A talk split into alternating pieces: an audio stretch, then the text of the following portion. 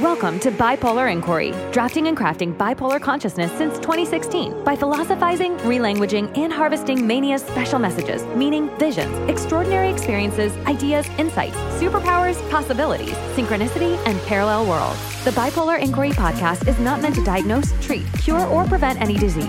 Information discussed on the show is not medical advice. Now, let's get started with this episode.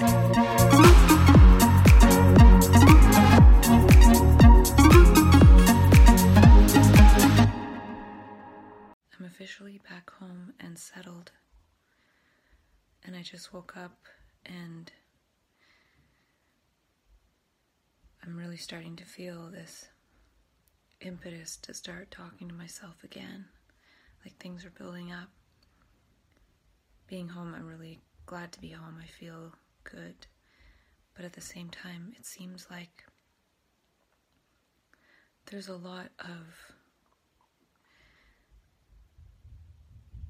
I don't know how to say this, and I don't want to give out any personal details, so I'll just say that it seems like people aren't doing as well as they could be, whether physically or mentally or, yeah, it just feels like people are over-medicated or just not as healthy as they could be, not through any fault of their own, but it just makes me kind of sad and makes me feel extra responsibility towards getting really healthy again, because I find whenever I'm doing really healthy things, really healthy ways of eating and being, people just naturally ask me questions and then I can share, and instead of me being like, I've observed you're not very healthy, which I wouldn't do that, but it affects me to see people being unhealthy, and some people I know seem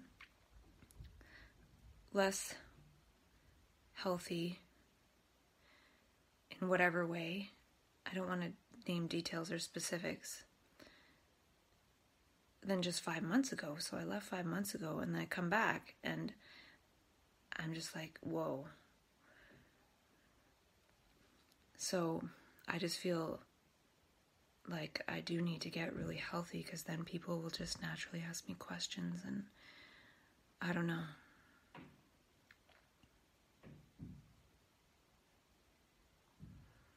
And I'm feeling like it'd be cool to share the Hardy Nutritionals product with people, not even just in mental health, but anyone, because other people I know are talking about how they can't remember things as well, and they ask the same question over and over, and so yeah. And then I met someone the other day who just randomly came up and talked to me and was telling me that they need to see their psychiatrist for med change, because the meds they've been on for a really long time are no longer working. And it felt like the universe speaking to me, like somebody just coming up and sharing their story of suffering, and and I felt helpless to do anything, because I have no place to say what I'm doing at this point. So there's so much to talk about, there's so much I'm feeling and feeling into, and I was thinking of just starting a social enterprise just for this conversation with myself, just to give people a voice, and maybe other people would be a part of it somehow, but I just feel like by creating something, basically I don't want to get in any legal trouble for what I'm saying, and I'm just speaking from my experience, and I'm not telling anyone what to do or what to think. I'm just sharing my own process of thinking and discovering for myself and what that leads to for me. But at the same time, I don't really know anything about business, and I just want to release all of this for free. But at the same time, I don't want to harm anybody, or some people might feel like it's harm, but there are other people out there saying really, really powerful things. I came across an article by Doctor Kelly Brogan, And I've decided that she's one of my heroes for sure, because she's a psychiatrist who no longer prescribes meds and speaks very openly against them in powerful ways. And she's a woman, and she's just really intelligent and doing really good things for people. So I'll share some of that article later, but the way she was speaking really inspired me to just keep talking to myself and share that at some point when I know the best way to do that.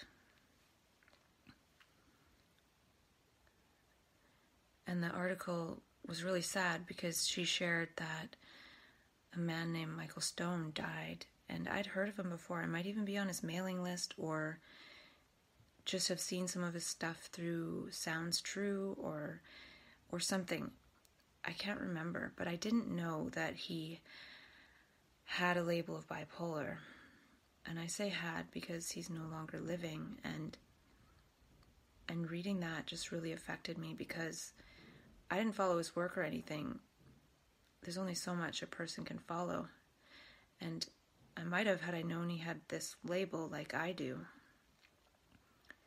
But I only happened upon the article because I'm on, because Kelly Brogan's on my Instagram, and so I saw she wrote an article, so I read it, and then it linked to the story of Michael Stone.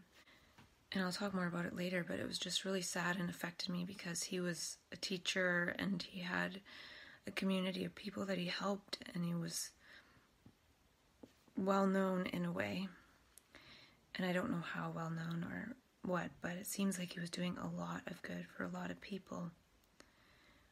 And tragic end. He ended up dying, and the statement on his website said that it was likely from something like a fentanyl overdose. And I can just feel the enormity of that, how here's somebody who is helping so many people, maybe appearing to most people that are at arm's length to be doing really well and thriving, and then all of a sudden one day, just gone.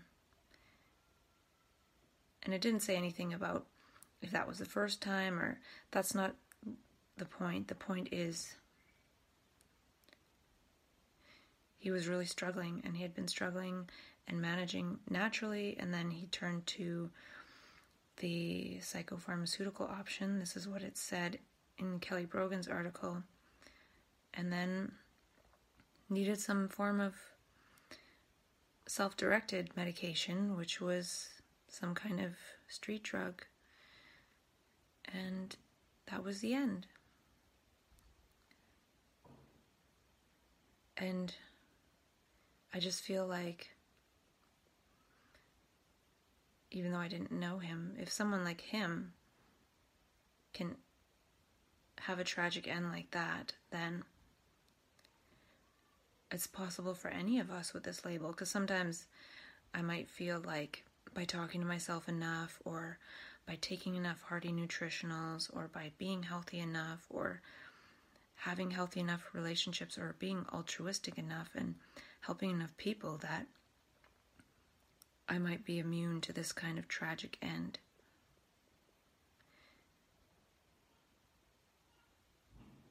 And this sounds selfish what I'm saying, because I'm relating his death to the possibility of my own, but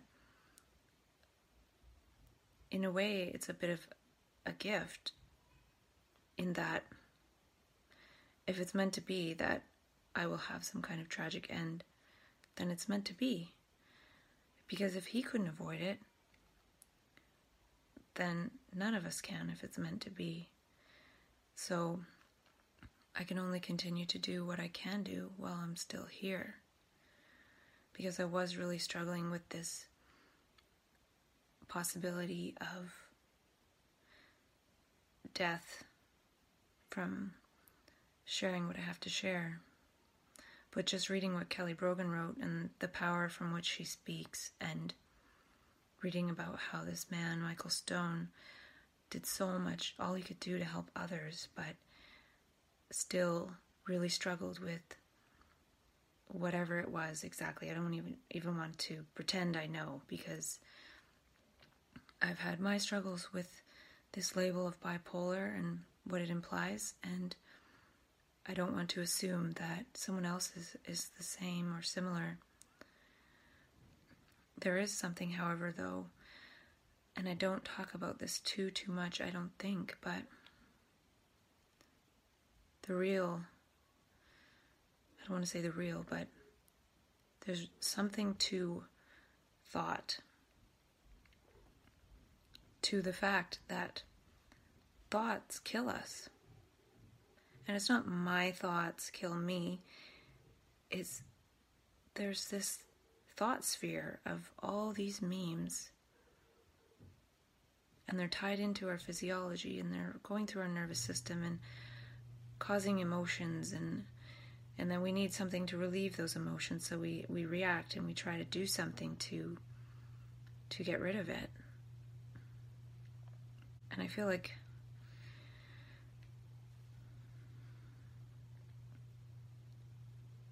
maybe sometimes I have a bit of an easier time because I did work quite a bit before I was ever labeled to have a clear and quiet mind. And it's not always that way.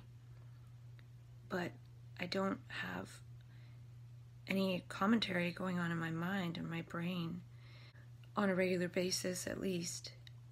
And I'm wondering if that meditation headband will help me show that in some way, like if thoughts are correlated with beta, and then I do that meditation band, even when I'm alert and there's no beta waves or very little, then it might be able to show that to some extent, or to show what brain waves can be possible during a waking and alert state, yet not have this hypervigilance of thought going on all the time. So when I do have a torrent of thoughts in something like a so-called psychosis, it's very intense. But that's not there all the time, so I don't have to spend every day reacting to it or trying to pacify it. It's only when it is there every, it seems like six to eight months. So sometimes I wonder about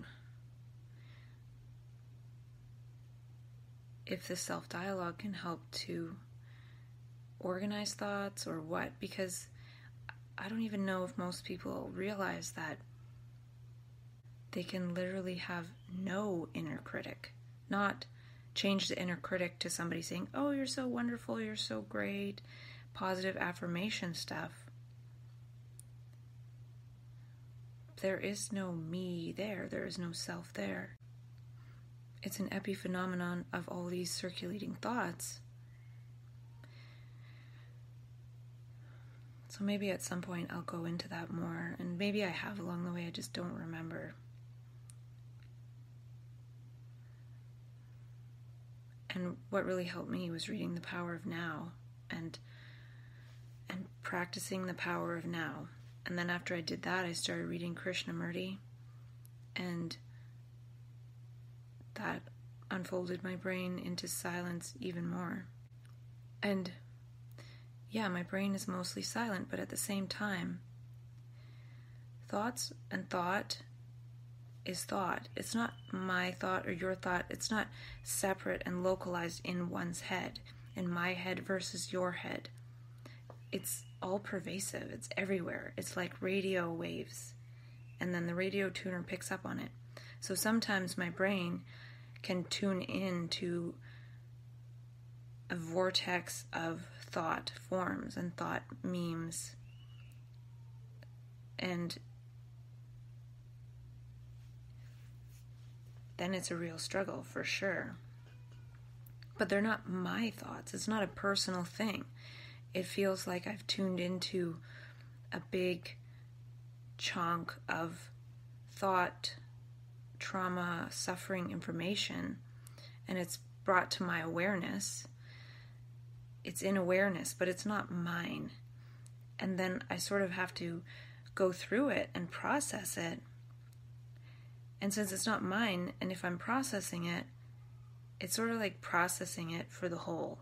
And I don't know if this is really true exactly, but it's some way that I want to think about it or consider it. In a way, thoughts are a perspective. They're a way of looking. And when they're running through our brains, we're looking through that thought. And we're not actually seeing what's right there, for real, for sure. So when I'm creating new memes and sort of new thoughts for myself, I'm creating how I'm looking in that moment. So if I talk about a certain way of thinking about a certain aspect of mental health, and I've never considered that before, it's something new, well, I'm looking from a new perspective, but doesn't mean I believe that perspective, or I cling on to that perspective, or I hold that perspective for more than even the time that I say it, because it becomes irrelevant. And even writing things down and saying it later, it is irrelevant. It was relevant in that moment. So when I share things from my notebooks, that was relevant, say, two months ago, because I'm really behind right now. It's not really relevant now, but I'm just sharing it for the sake of sharing with myself the thoughts that I come up with, the new memes. I would say they're more like insights. There's a difference between insights and thoughts. And thoughts are part of the collective, they're old. Insights are something new that a brain has seen for itself and understood for itself and wondered about for itself. And not understood in terms of ultimate understanding, it's just a momentary, subjective, limited to that particular context and point in time, perspective and insight. So it's not sharing anything as an ultimate truth. It's more like, this was the truth for me at this day when I was walking here and I noticed this and then blah, blah, blah. It's how my brain seems to work and extrapolate things. And because it's doing that, it's not doing the circular me this and me that thing most of the time. That seems to come in when my consciousness wanders down to the lower levels on the scale of consciousness, like shame and fear and and whatever else those things are. I can't remember right now. So I speak more as the level of consciousness that I'm experiencing at the moment, not as this consistent me. And if I was to cling on to anything that I said, the clinging creates the me, because there needs to be some kind of self-reference, some kind of entity to believe something.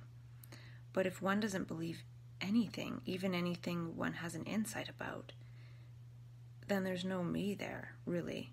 So even saying believe positive things is limited. It's likely that there's always going to be some subtle beliefs operating, or one could say things are facts, like you don't have to believe in gravity, but it's there. But one could almost say, well, I believe in gravity or something. Where is the line between true scientific fact and some kind of belief? And I'm not sure, but I'm feeling like it's a scientific fact that there is no me there. And if there's no me there, there can still be an understanding of scientific facts like gravity, but then one isn't going to create a me structure out of insights even. Because thoughts create the me structure, because there's a me thinking the thought. But it's just thought, there's no thinker. The thinker is the me. And Krishnamurti says the thinker is the thought. And it's difficult to wrap one's brain around that, because we're so conditioned to feel like there is an entity there, because the structure of our language is subject, verb, object. This video is already twenty minutes and I'm in a new Wi-Fi zone, so I shouldn't go too long per video, because in case it goes in the cloud and all that jazz that I was talking about before. I was feeling like I might take it easy with the videos when I come back, but I just feel inspired to keep going. summer or not, because summer will wear off here in a month or two, and then I'll be sad, but then I'll probably just make more videos until I can figure out the best way to release them. I want to share, but I don't want to be dumb about it at the same time. I don't want to just think, oh, I'm going to share this and everyone's going to think that they can build their own understanding too and not believe what I say and take it on and not attack what I say, because I don't even remember what I say. I just am illustrating that saying is okay. It's okay to say and to wonder for oneself and not have to refer to the bank of knowledge that we've been given. So that would be lovely, but at the same time it's probably not realistic, so I have to be somewhat smart about it. Yesterday I did a lot. I did my tax return, and I could have done it in California because I did have all the documents, but I thought I didn't. And so I did that, and then I tried to fix my car door. I can't get out the driver's door because the lock is jammed, and my car is so old that I'm hoping it won't cost a lot of money to fix that. I sprayed a lot of W D forty in it. I pried off part of the panel, and now it looks like a mess, and it stinks of W D forty. So hopefully someone I know can look at it on Sunday and try and fix it. If not, I'll probably have to take it in somewhere, and hopefully it won't cost too much money, because it could cost more than the car is worth, but at the same time, I don't really want to get a new car right now. So I was doing that, and just a bunch of other things. I donated ten dollars to two different things that I support. It's not a lot of money, but it's just a gesture of, yes, I support that, because I had gotten the mail for them reaching out when I was away, so ten dollars is probably more trouble than it's worth to process for them, but I did it anyways. And I also set up my sponsor child again because my credit card had expired, and I don't pay the full amount for my sponsor child, but it's nice to at least contribute something and maybe one day be able to contribute a little more. So it was nice to get those altruistic things going. And this is my sponsor child. I'm not going to show her face because I don't think that is cool to just show her face on video that I might share, but it's nice. And and I also set up an appointment to donate blood on September the twelfth, which is a day after my one year anniversary of doing these videos a lot. So the first anniversary was June twentieth. That's when I started doing them, but I didn't start really doing them a lot until September the eleventh. So I'm going to donate blood on the twelfth unless something happens that I can't. I don't know if I'm not supposed to because I'm on the Hardy Nutritionals, and maybe it could make my body detox more or something, but I've been meaning to donate blood for a while, and I was away, so I want to do that. And also, Doctor Mercola says it's good to donate blood to get rid of some of the excess iron in the body. And women don't have as much trouble with excess iron, but the Hardy Nutritionals I'm taking does have some iron in it.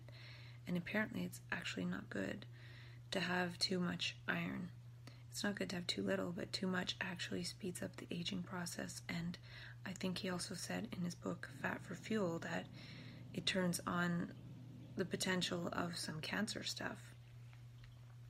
And in August of last year, I actually had a lump in my breast, and I went to get it checked, and then I refused a mammogram. And I even said this on video, but I remember I deleted it because I was a little bit scared to share that.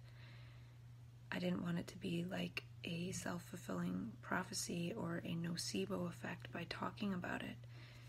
But the last couple of weeks, these have been very sore and bumpy and lumpy, and I feel almost like there's bumps in there that weren't before, like maybe something's getting worse in there.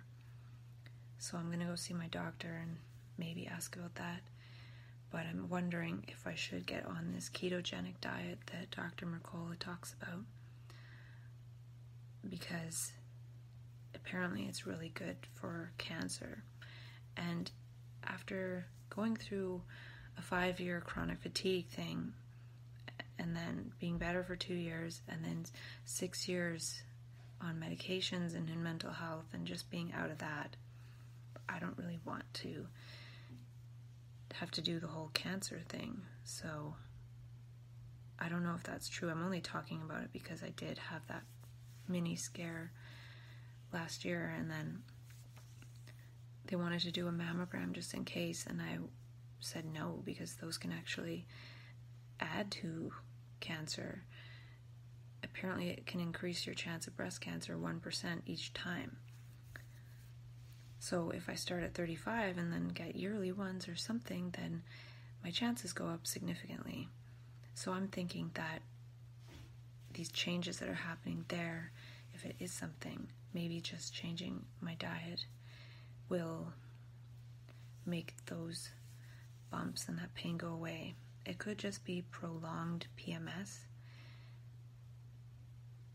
but we'll see. I'm supposed to get my period in the next few days, so if this pain goes away after that, then I'm probably fine. But I might do the ketogenic thing. But then Hardy Nutritionals said be careful of changing your your diet in a big way, because it can cause a detox reaction from the meds even more. So I have to be a little bit careful. I'm just reading a little bit of the official statement of Michael Stone's passing. And it's a really sad story. And I read over his About Me page on his website, and he doesn't say anything about having a diagnosis himself. And it says in his official statement on his passing that he was close to sharing his diagnosis and his struggles. But it seems like he hid his struggles, and it also says, he seemed unshakable and capable of holding everyone else's suffering. And he did, but he struggled with his own. And that he lived with bipolar disorder his whole life. And just really tragic.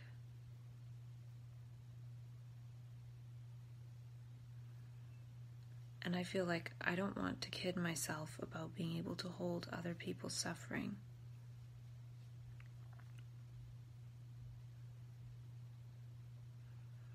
It's actually difficult for me, even just witnessing these last few days of my life and seeing people obviously suffering.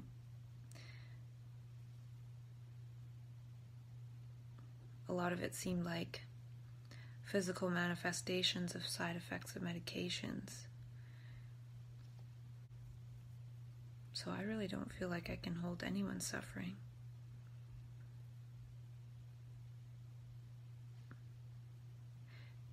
I feel like I suffer too. I suffer if I see someone suffering and reading their body and their energy. I can sense that they're suffering, then I'm suffering. It's not a separate thing.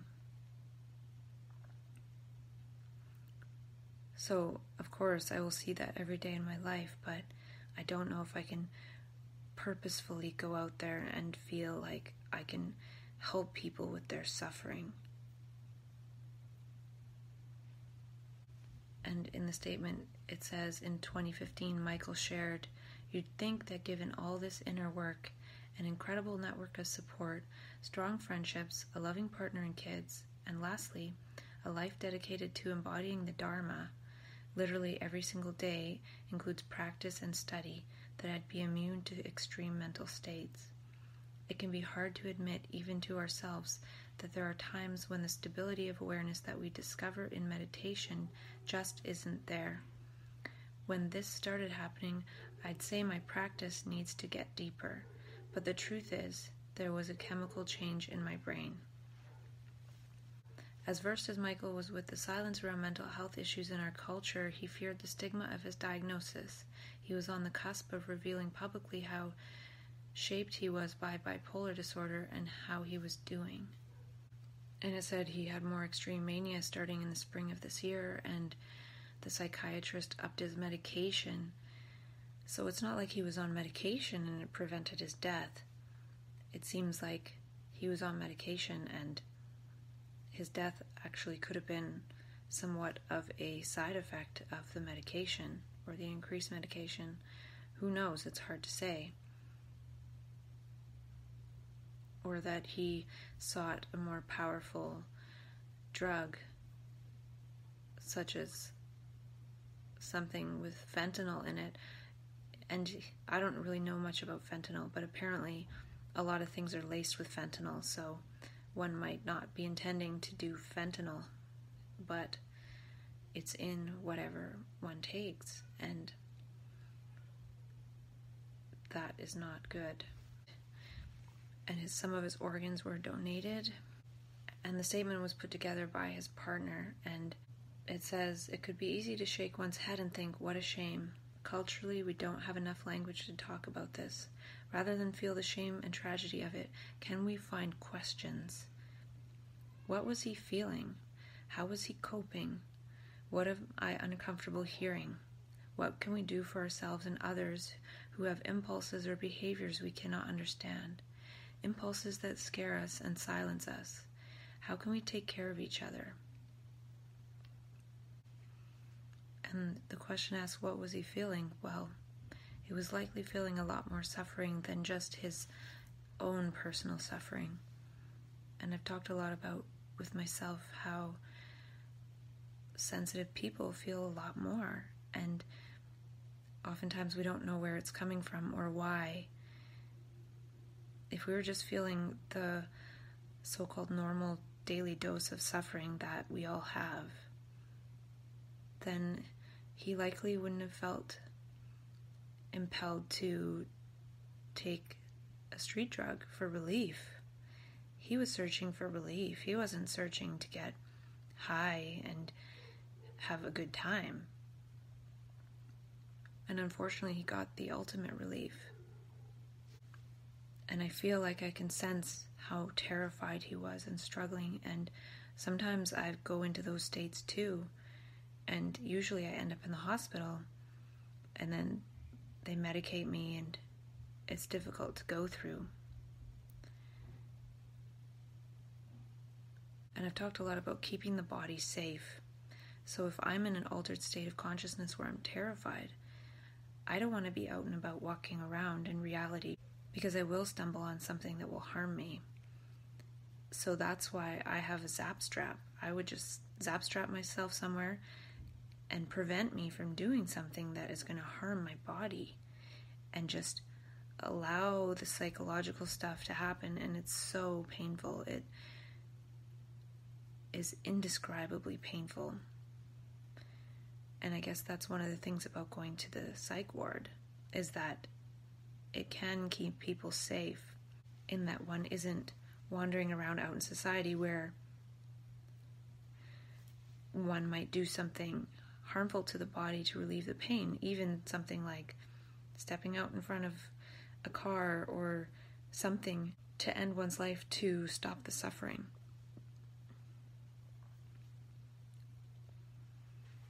And maybe he took on other people's suffering, and he wanted to be altruistic, but at the same time, if one is sensitive, one's going to take on other suffering even more, and then it's going to make it more difficult to live. So for me, I have to keep my stress really low. So it's important to design one's life in alignment with one's sensitivities. If I was to go back to working in peer support, I don't know if Hardy Nutritionals would be enough to numb me out to all the suffering that I would be seeing. And maybe since he was so successful at helping others, maybe he, and I'm, I don't know what I'm saying this, I'm not trying to say anything here that's right or wrong or true.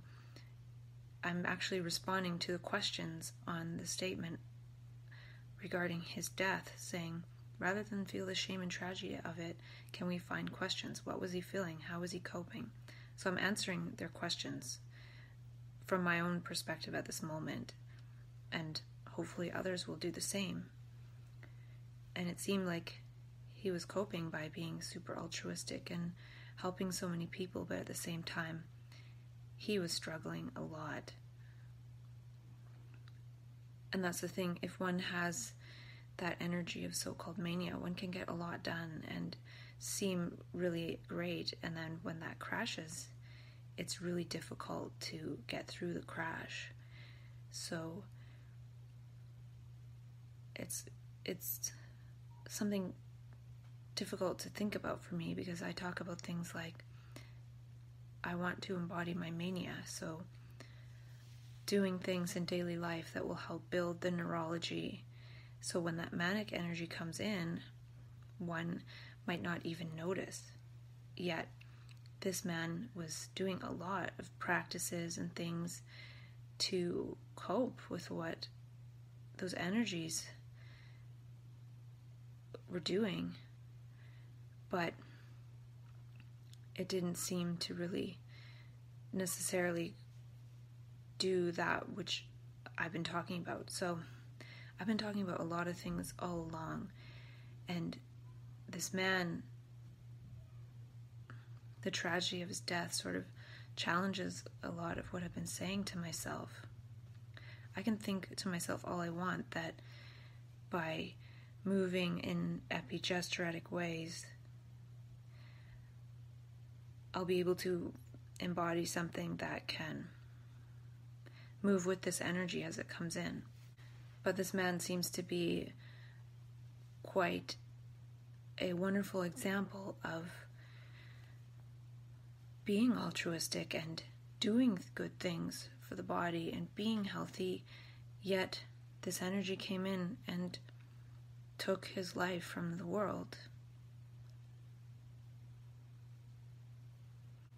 And sometimes I also feel like this tragic end for someone with a bipolar label in this world isn't necessarily the end of their world. And I don't know if that's true, but I've talked about those possibilities. Like his energy just couldn't coexist with this world anymore. Doesn't mean that it was the end for sure, but I feel that a transition into the light body world looks like a tragic end in the material world. The material world that we share with the people that we love. Yet, sometimes it seems like we can't stay here with them indefinitely.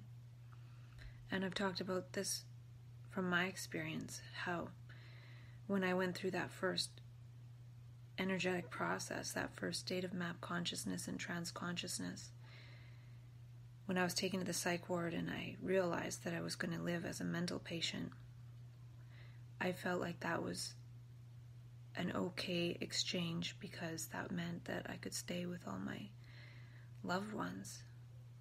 Because I had a sense that there might be a tragic end for me and I would go on in some other dimension. But I wouldn't be with all the people that I love, and I wanted to be here. So sometimes I really feel like this is bonus time. And I don't even know how much time I have left. I'd like to assume that I have a lot by doing some of the things that I've talked about with myself, including talking to myself and embodying my mania and being altruistic and setting up some kind of peer-run social enterprise and all these things I want to do, but maybe I won't even get a chance to do them. And this man, he did get a chance to do a lot of things. He set up ways he could teach and help people and coach people, and his website is quite amazing, and it seems like he had a lot of people around him that he was helping and teaching, and that's amazing. And sometimes I feel like I might want to create something to help people, but I don't know if I can. I don't know if anyone can help anyone. Here's this man, Michael Stone, that was helping other people, so many people, and he didn't have help for himself. And I'm not talking about help as in psychiatric help or whatever, and, and he was accepting that kind of help, and it didn't save his life. And that's part of what I talk about with myself, is this psych med type help doesn't save people's lives necessarily. And I just read that article that I saw on Twitter the other day, and it made me kind of angry. Maybe it was two weeks ago, that they're like, accepting help is never worse than any of the worst side effects. Well, one of the side effects of meds is suicide, and it's likely that was a contributing factor in this man's death. He was on meds, and he still left this world by an action to try to feel better. So the meds weren't working, and who knows if this wasn't an iatrogenic death. And I found out about this tragedy through Doctor Kelly Brogan's website, and she's the person that I learned the term iatrogenic illness from, which is doctor-induced illness or worsening of what one started with. So if one started with some symptoms of some kind and then is put on meds and then is dead, well, that was iatrogenic. It made it worse, not better. Or ends up worse off than if it makes it better. Oh, well, the meds worked. I don't, I really don't know. But that article really made me mad, that other one about, oh, just get help. He eventually did get help from that kind of system, and it ultimately didn't help. It, he lived his whole life maybe without that, or who knows. I don't know the story. I don't know his life. But however long he was on these other treatments through psychiatry, well, whether it was ten years or two years or one month, now he's not alive anymore. And this is a powerful lesson for many. And I don't know how they can spin this in, oh, he didn't get help. He was getting help, and he's still not alive. So do they ever write an article about how when you do get the psychiatric help, you can still end up dead? And show all the examples of that? I doubt it. Yet, if one is on the treatment of psychiatry and then dies, then it's just a tragic death of someone with a really severe mental illness, and it's never how the medications might have contributed to that. Yet if somebody's off the meds, it's like, well, they went off their meds and that's why they killed themselves or ended up dead. I don't think he was intending to kill himself, but unfortunately that's what happened. Plus, if he didn't do this all the time and then took one dose of some powerful street drug, that is more likely to harm someone. Or maybe even being on psych meds and then taking a street drug at the same time can be worse than just taking it when one's not taking any psych meds. There's so many factors here and so many questions, and it's just really tragic to see how someone can have so much good going on apparently, and yet be struggling so much. And it's partly, it seems to me, that he was taking so much on of other people. He was trying to help people so much. And when you reach out to people in that way and you're sensitive and empathic, you literally take on their suffering. You just look at the person, you look into their eyes, and all the information is transmitted to your being. So if you're around more people and looking into their eyes, you're going to feel it. I feel it just from being home and and seeing different people and just having a sense people aren't thriving. Yet at the same time, here's this person that is apparently thriving on the outside, but isn't thriving. So what can one even know? What can one even do? But if he had thoughts and impulses that were out of control, well, for me, self-dialogue is a way to speak to myself in a way on the outside that is within my power to do. So I feel like if I don't do that, and not just if I don't do that, but by doing this type of conversation and dialogue, it helps me to process some of these things that I see and some of the suffering that I see. And seeing all this suffering the last few days, I just feel like, wow, I need to talk to myself. Because I'm feeling it. And yet, if he is trying to help and trying to help and trying to help and taking all that on, it's going to create more inner struggling. I feel like if I was to go out there and feel like I can help people and talk with them and take it all on, and I'm sensitive, I'm literally going to take it all on and it's going to crush me. I feel like I can't even go back to peer support for five minutes, let alone be a teacher in the way he was and and actually feel like I can help people. I feel like I can't help anybody. I feel like I can pretty much just talk to myself. The other thing is I could go out there and feel like I can help people, but then when I reach out, and I've talked about this to myself, I feel like I can't.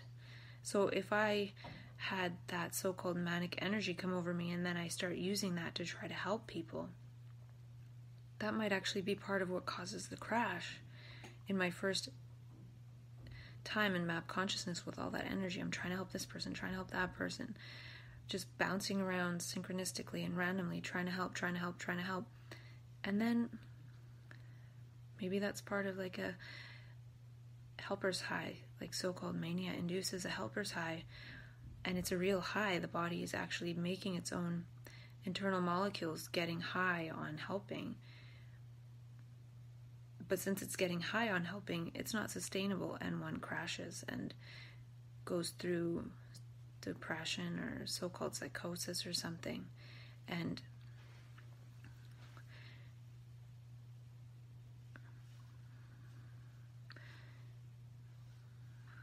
so I'm wondering, I don't know, but I'm wondering if helping is the wrong orientation altogether.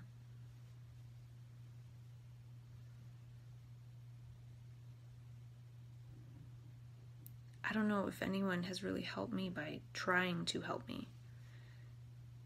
The people that have helped me more have just really been there.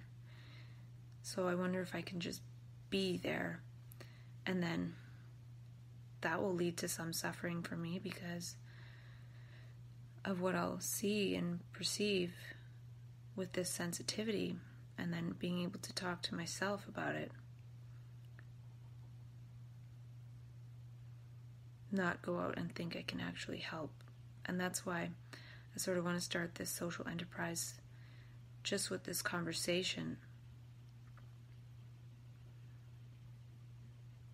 I really feel like I can't help anybody.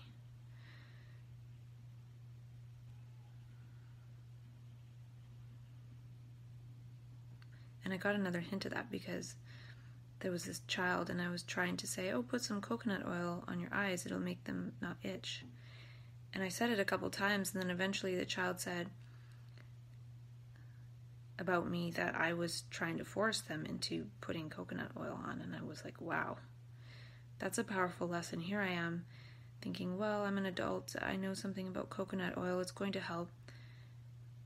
But the child didn't want it. And when I heard what they said, I was like, wow, that's a powerful lesson. Not to push anything, even as simple as coconut oil, on eyes on someone. People would really need to ask.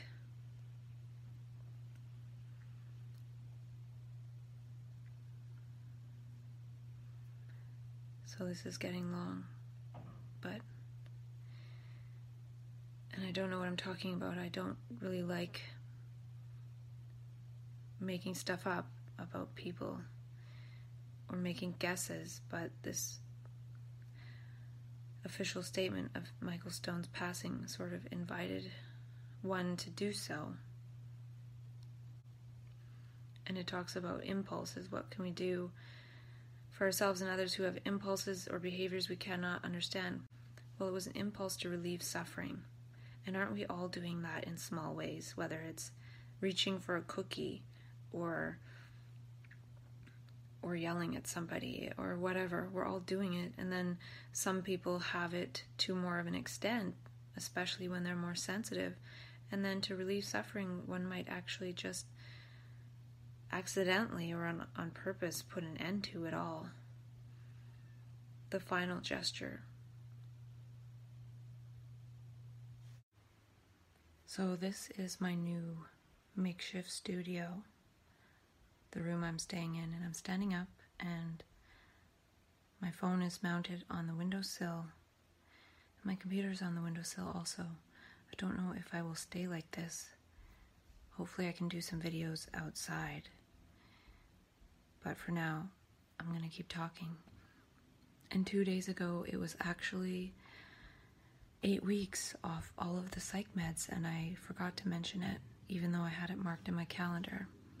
I think I was a little bit too troubled by all that stuff I was reading on Kelly Brogan's website, and I didn't even finish reading that.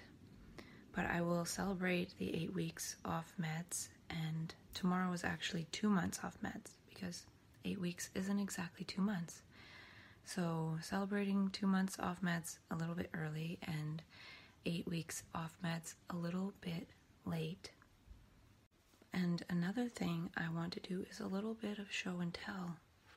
I got my Emerging Proud Coming Out of the Spiritual Closet movie launch book. And, oh nice, I just noticed it's signed. So this could be a sign. It comes with this. Somewhere inside all of us is the power to change the world. And it comes with a little note about setting up screenings of the film for fifty pounds.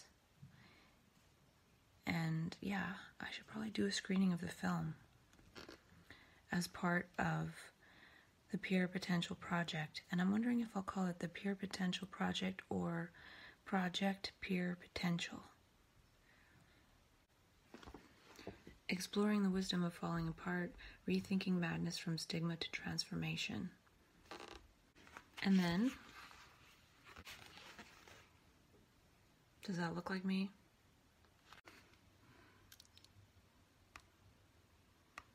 How about now? Yes, it's me.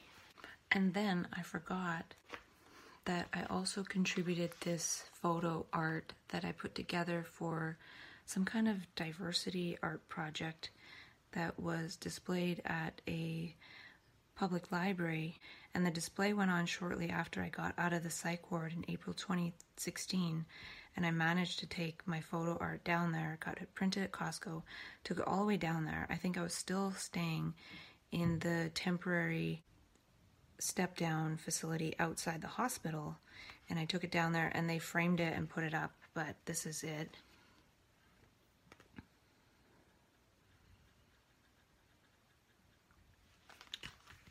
And I put in the little quote that I made: our brains are resilient, neuroplastic, and quantum, with infinite capacity to learn, unfold, and create.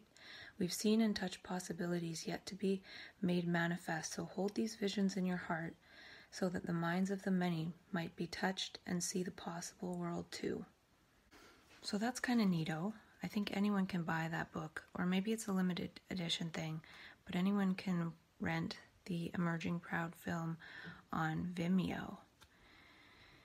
And it was definitely worth the watch, and perhaps I will host a screening of some kind. So I've been waking up feeling a little bit bleh. I think I just feel disoriented, like not organized, not knowing what I'm doing, though it's all in my computer, so I am very organized. And just seeing that little pamphlet just now that I didn't notice before when I opened the book reminded me that I do want to host a screening of Emerging Proud and Healing Voices, and perhaps even the other one, which is Crazy Wise. And this morning I jumped on my mini trampoline. I had some muesli for breakfast, and I'm going to try and jump on my trampoline each time I remember, just for a couple of minutes, because I remember watching in the video I got with the trampoline that doing that is the best if someone has some kind of chronic ailment. And I am a little bit concerned about my boobs right now. They are in a lot of pain, and I think that pain will go away, but they still feel kind of bumpy. So I'm going to do some jumps for my bumps. And they actually said in the video, or if you look up rebounding, that it's good to do just to keep the circulation going, and rebounding actually activates the immune system, and the immune system is what can get rid of cancer cells if there are cancer cells. So I'm sort of thinking that I might be kind of pre-cancer or pre-pre-cancer, but that's the last thing I want to have to go through right now after this mental illness thing. So I'm going to be doing some jumps for my bumps. I just made that up. My jumps for my lumps and my humps. I don't know. And moving towards a ketogenic diet, but not super quickly, because Hardy Nutritionals says don't do anything drastic in terms of diet or anything. Even being out in the heat is a little drastic, but I definitely sit in the sun and get some sun, and I will be. So I'll be continuing to take the vitamin C. So there's just so many intricacies right now, and all my stuff is in a mess, but I'm not going to focus on my stuff. I'm going to focus on my body, talking to myself, learning about social enterprise, and those are the three main things, and also getting out in nature. So I'm going to create a little sticky note on my Mac. When you swipe all the way to the left, so you swipe right all the way, you can put sticky notes, and I don't know if I'll remember to look at it, but I'm going to put jumps for bumps slash humps and ketogenic transition and nature. Maybe like rollerblading or something. I need to find somewhere to rollerblade around here. And also self-dialogue. And social enterprise. Because I think I'm going to start a peer social enterprise, just starting with myself as the first peer, and see what happens.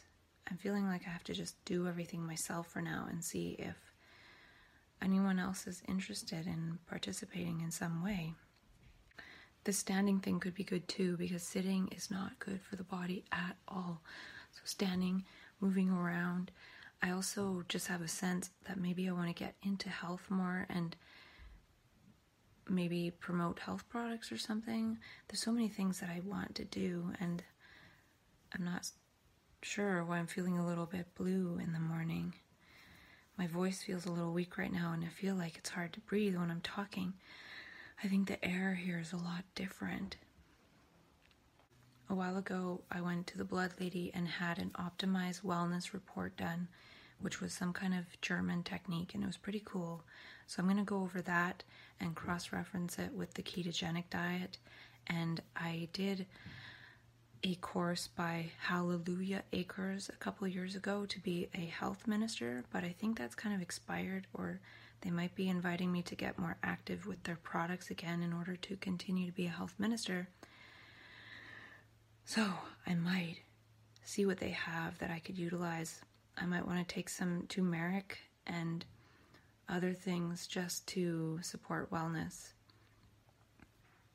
So I'm going to look into that stuff. And some great news. My car driver's side door now opens. I pulled it apart, kind of. It wouldn't open, so I couldn't pull it all apart. Sprayed W D forty, pried at the button lock thing because it's really old, and then sprayed even in the gap of the door along the side. And and then someone else helped me and got it open. And I don't know if it was all the W D forty that did it, or this person turned the key lock and then pulled the inside handle at the same time, and then it came open, and I'm so happy and grateful because now I can continue to drive my car into the ground.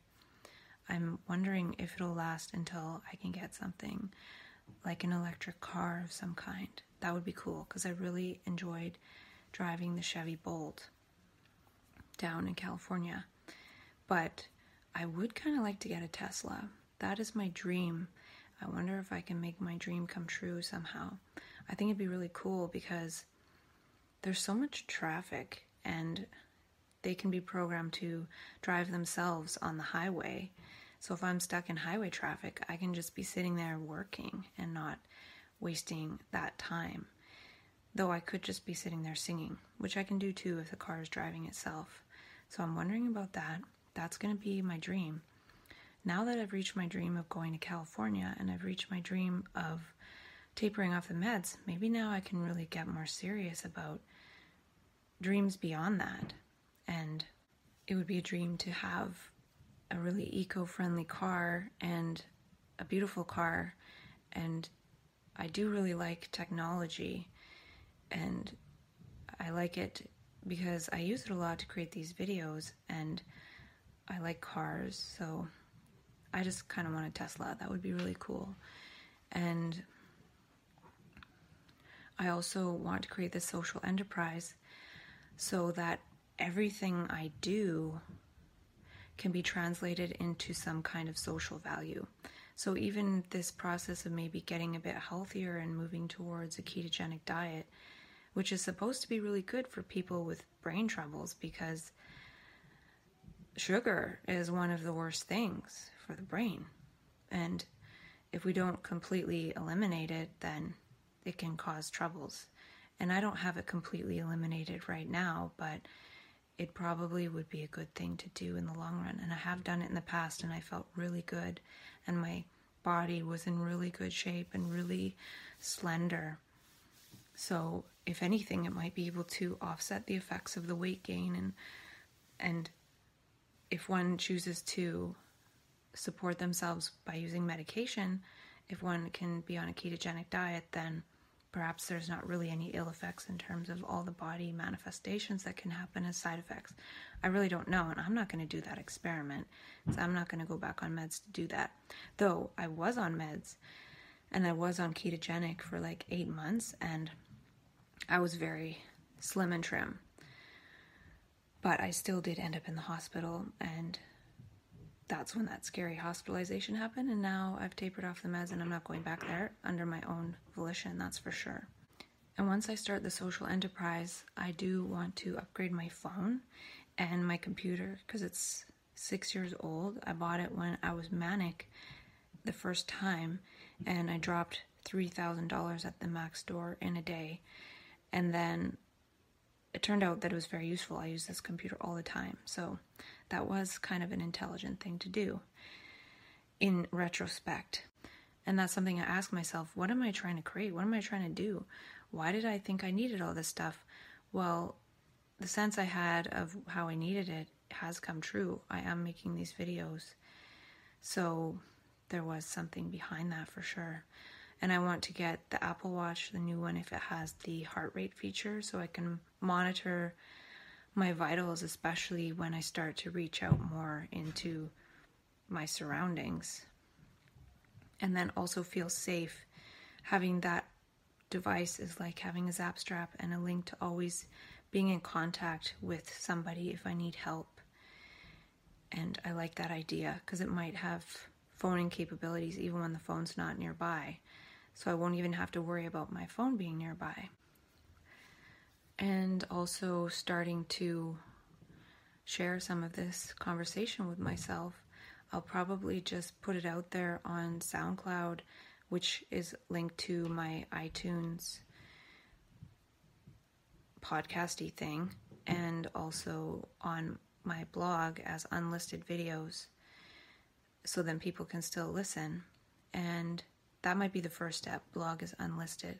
So people just looking specifically for things related to bipolar or omnipolar or transconscious or map consciousness will find it first, and and find some people who relate to the conversation first before putting it out there more.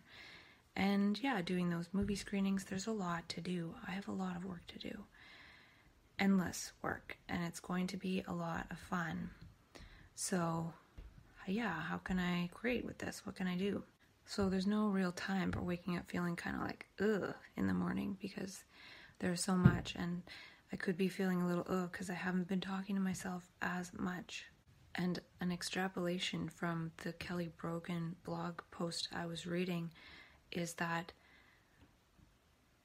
supposed mental illness could be a type of metanoia, which is a profound shift of the heart. So when there's a profound shift of the heart, the mind naturally gets disturbed, and it takes a while for those two factors to actually integrate and start communicating with each other properly again, because our overemphasis on the mind and intellect and thoughts has blocked off what the heart is saying. When there's a shift in the heart and we can all of a sudden hear what the heart is saying at the same time, it doesn't feel like our ego voice. It feels like some other voice. And this is possibly a way that other voices, seemingly other voices, can manifest, is that we've been identified with our ego voice, which isn't even really our real voice. We haven't been listening to all the sources of information from all around us that get translated into a sound impression in our mind in order to speak or in order to understand something. And I talked about with myself a long time ago how it's a heart dis-ease. The heart is in dis-ease, and then there's this profound shift in the heart, this metanoia event. And I think that's important. This transformation is initiated by a metanoia event. So this process, this map consciousness and transconsciousness and omnipolar consciousness, is initiated by a metanoic event. But when we don't understand this, when we don't move towards understanding this moment to moment, and the understanding never ends, it, it will never end for for me, and but then when we're not moving in understanding, when we're just moving in fearing this, it turns into paranoia. So paranoia is the mind not understanding and fearing and pushing this metanoic event away, or this metanoic process. And I still want to finish reading Kelly Brogan's blog post. And I didn't do that in order, because I'm not about doing anything in order on these videos. It's just talking to myself in order to talk to myself, and that's kind of it. And it seems like just talking to myself in this way has something, I don't even want to say an effect, it's part of the whole process. It's part of learning, it's hyper learning, it's a lot of those things that I've talked about along the way, but I don't really remember, because they are less something that arises as a concept for me to talk about and more just embodied as part of my life, as part of my own understanding. So I will finish reading that in my next video. Thank you for listening to Bipolar Inquiry. If you're enjoying the show, please feel free to rate, subscribe, and leave a review wherever you listen to your podcasts. Remember, use your voice, craft your consciousness, embody your potential, enter a quantum paradigm. The Bipolar Inquiry podcast is not meant to diagnose, treat, cure, or prevent any disease. Information in this show is not medical advice. Thanks again for listening, and we'll catch you in the next episode.